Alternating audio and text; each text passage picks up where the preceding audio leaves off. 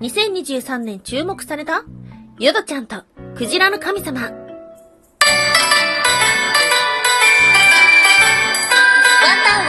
妖怪について知りたい。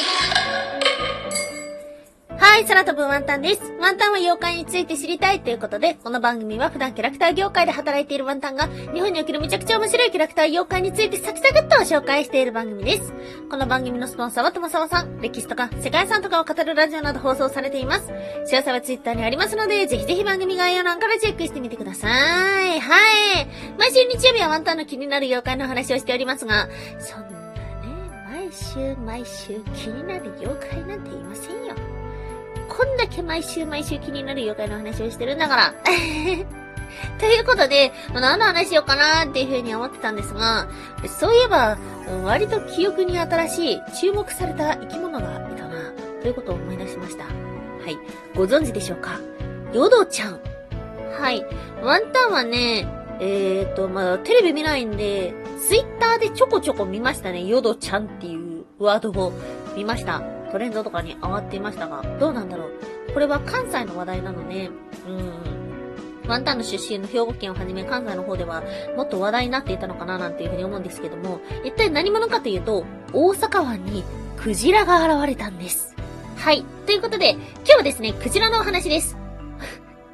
何のチャンネルだよって感じなんですけど、クジラのお話をします。はい。まあ、ただ、えー、生物の番組ではないので、まあ、サクッとした紹介になるんですけども、まあ、前半の方はですね、まあ、ヨドちゃんって何者だったんだいっていうことだったりとか、あとね、最近ワンタンがちょうど、えー、お話を聞いて興味深いものがあって、それが寿命のお話ですね。はい。クジラは寿命が長いと言われていますが、それは一体なぜなのでしょうかっていうことをですね、まあ、ちょっと人文学的なテーマになってくるかもしれないんですけども、そちらのお話をさせていただいた後、後半の方はですね、日本や世界ではクジラというのはどのようなものだと考えられていたのか、ということをですね、迫っていけたらと思っております。結構ボリュームな台本になってしまいましたが、うん。時間に収まればいいな。今日はみっつに分けてお話をしていきましょう。まずひとつめ、新年にぎわったヨドちゃんって何者？そしてふたつめ、クジラは神様？最後みっつめ、世界のクジラの立ち位置とは？はい、ということで、まずひとつめ、新年にぎわったヨドちゃんって何者？はい、ヨドちゃんというのは、にせんにじゅうさんねんいちがつここのかに大阪府の淀川河口で姿が発見されたマッコウクジラです。はい。ヨドちゃん今どうなってるんだいっていうと、まあ、実はよっかごのじゅうさんにちに亡くなったことが発見されました。マッコウクジラというとめちゃくちゃでかいイメージがあります。はい。クジラの中でも最大級で、そして歯のある動物の中では世界最大と言われているのが、まあ、このクジラということですね。ヨドちゃんは体長 じゅうよんてんろくきゅうメートル、体重はさんじゅうはちトンのオス、年齢はよんじゅっさいからごじゅっさいほどでした。ヨドちゃん、今どうなったのかというと、体内のガスを抜き、さんじゅっトンの重りをつけて、海に沈んでしまいました。はい。これさ、知らなかったんだけども、クジラの死骸というのは放置すると、体内でガスが発生して爆発してしまうらしいです。なので専門家により、ガス抜きをした後に、海に帰っていったということでした。はい。マッコウクジラの寿命というとろくじゅうねんからななじゅうねんと言われてますが、クジラの中でも長寿といえば、北極クジラ。ひゃくねんいじょうのものは見つかったことがあるみたいなんですけども、その寿命はにせんねんになった。にひゃくねんいじょうと言われており、哺乳類の中では最も長生きです。うん。ね、まあ、クジラってさ、なんで長生きなんだよっていう話で、まあ、最近興味深いものがあったんですけども、まあ、あの、昔からね、大きい生き物は長生きして、ちっちゃい生き物は早く死ぬんじゃないか、というようなことが言われていました。まあ、しかし、これには例外があります。なので、まあ、特に根拠はなさそうだ。世界の中で寿命について語った中でも、かなり古いものと言われているのが、アリストテレスによるもの。若いうちは潤っていて、老いていくと乾く。ということなので、生殖活動をすると老いていく。というような説を唱えていました。はい。まあ、生物は生殖活動をすることによって、老いて、そして死ぬのではないか。ということなんですけども、まあ、これもそんなことないぞ、ということが分かってきます。そして、その後有力な説がふたつあって、ひとつがパールさんによるもの。パ、パールさんっていうとなんかそういう友達みたいな言い方しちゃった。はい。すべての生き物は一生の間に同じ脈拍数だと考えました。なので、脈拍がゆっくりな動物は長生きをし、脈拍の速い動物は早く死んでしまうというようなものです。これワンタンも聞いたことありました。えー、そしてもう一つ、酸化ストレス説というものがあって、寿命は物質の枯渇ではなく、ダメージの蓄積によるものというような説があります。まあ、この二つが、えー、合わさったようなものが、まあ、現代まで、えー、有名なものとして語られてたものです。まあ、この辺はなんとなく説得力あるなと思ってたんですが、まあ、ポッドキャストの中でもね、日本一のポッドキャストと言っても過言ではないのではないでしょうか。はい。古典ラジオさんのこの老いと死の歴史の話の中で興味深いものがありました。生き物というのは、外からの原因で死ぬ可能性が低いものこそが長生きするのではないかというもの。同じような大きさのラットの寿命がさんねんに対してコウモリの寿命はさんじゅうねんと言われています。それはなぜかというと、コウモリは飛んで逃げることができるから。これね、不思議な話なんですけども、なんでだか捕食や事故などの起こりやすい年月がその種の寿命になってるらしい。だから捕食されるとか事故が起きるとかっていうのは、まあ一見偶然のようには見えるんですけども、今のようなコウモリのように捕食の可能性の低いものというのは寿命が長く設定されているということですね。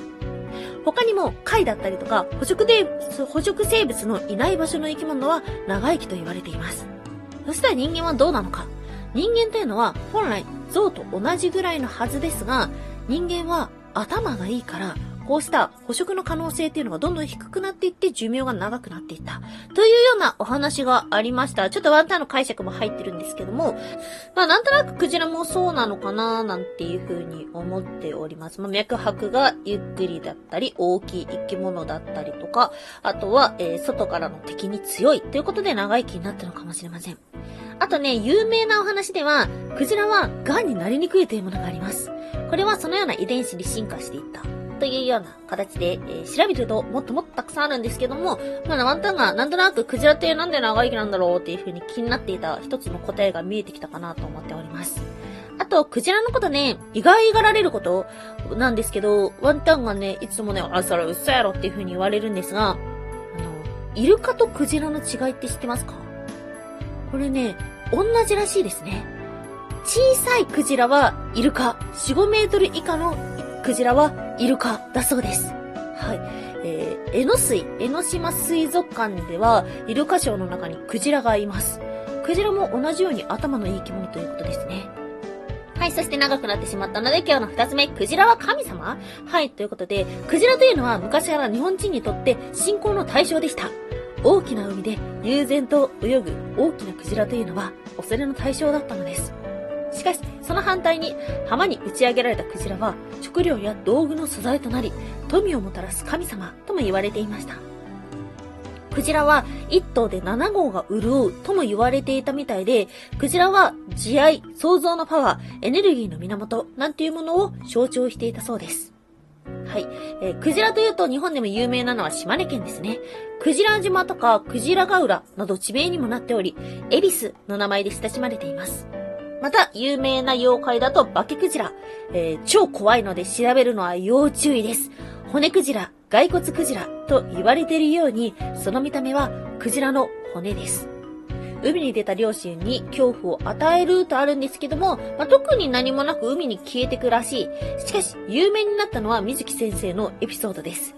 紙芝居作家だった時にバケクジラの話に取り掛かったところ、高熱で倒れて作成を断念したエピソードというのがバケクジラの呪いではないかということで、まあ、有名になっていきました。はい。ということで、まあ、今の話で日本ではクジラはね、まあ、昔からそういう神様だったり信仰があったりっていうのは分かったんですけども、世界はどうだったのか。今日の最後みっつめ、世界のクジラの立ち位置とは。世界のクジラの神話として有名なのはケイトスですね。本来はクジラとかアザラシとかの怪獣、海の獣を意味するギリシャ語だったんですけども、今は巨大な海洋生物、それをケイトスと指す場合もあります。古代ギリシャでは海の神、ポセイドンの使いと言われていました。まあ、そういったことからクジラとかイルカは特別視されており、これね、すごい意外だったんですけども、古代のギリシャではクジラやイルカを殺すことは人殺しぐらい良くないこととされていました。うん、これはちょっと意外だった。他に有名なものだと、だと、旧約聖書ですね。ヨナが巨大な魚に飲み込まれ、みっかみまん腹の中で過ごし、陸に吐き出されたというようなお話があります。これは、夜長乗る船が嵐に巻き込まれてしまい、えー、船る、船乗りたちに自分が船から降りたらきっと助かるよということで、ヨナは海に飛び込み、そして魚に食われました。まあ、その後神様が、まあ、もう助けだろって言って陸に吐き出したっていうようなお話なんですけども、まあ、この巨大魚というものがクジラではないかということです。はい。これね、調べると、えー、実はでかい魚に食べられる絵っていうのがたくさんあって、めちゃくちゃシュールなので、ぜひ調べてみてください。あとは有名なお話だと、ピノキオも、これはクジラに食べられる、えーと、シーンがありますね。まあ、これも、この旧約聖書が元ネタなんじゃないかな。ちょっと今日ここまで調べられなかったんですけども、知ってるよって方がいたら教えていただけたらと思っております。はい。ということで、まあ、ヨドちゃんに始まり、うん、かなり世界的な話になってきたんですけども、昔からね、クジラというのはそうした信仰や恐れの対象になっていたということですね。ワンタンは、小学校の時、クジラを食べた覚えがあります。これ確か地域差があるんですよね。クジラ食べたことありますか？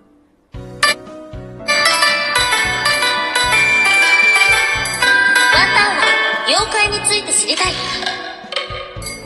ちゃっちゃなりましたね。おやすみもいもい。ろくばんで買ったワンタンの歯が砕けた。はい、おやすみもいもいたらワンタンがポイムプーコと言いたいコーナーです。テンポイムがなんだかよくわかってないからポイムプーコでしか言えないコーナーです。あの、今日めちゃくちゃ聞き取りづらかったと思います。っていうのもですね、歯が砕けました。ワンタンさんのシェラミックの歯が砕けました。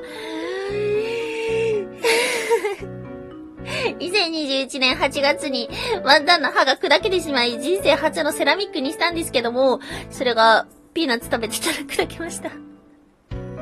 うしよう。いや、これはですね、ラジオトークで稼いだ金で歯を買うっていう、とてもいいことをしたんですけども、ろくまんの歯じゃ良くなかったのか、ちょっと病院が良くなかったのか、自分の生活が良くなかったのか、えー、今日は歯医者さんお休みのようなので、週明けに対を、えー、中央していただきたいと思っております。はい。皆様も歯をお大事に。今日もお聞きいただきましてありがとうございました。えー、次の次の次ぐらいまでになったら多分滑舌戻ってると思います。えー、お聞きいただきましてありがとうございました。以上、空飛ぶワンタンでした。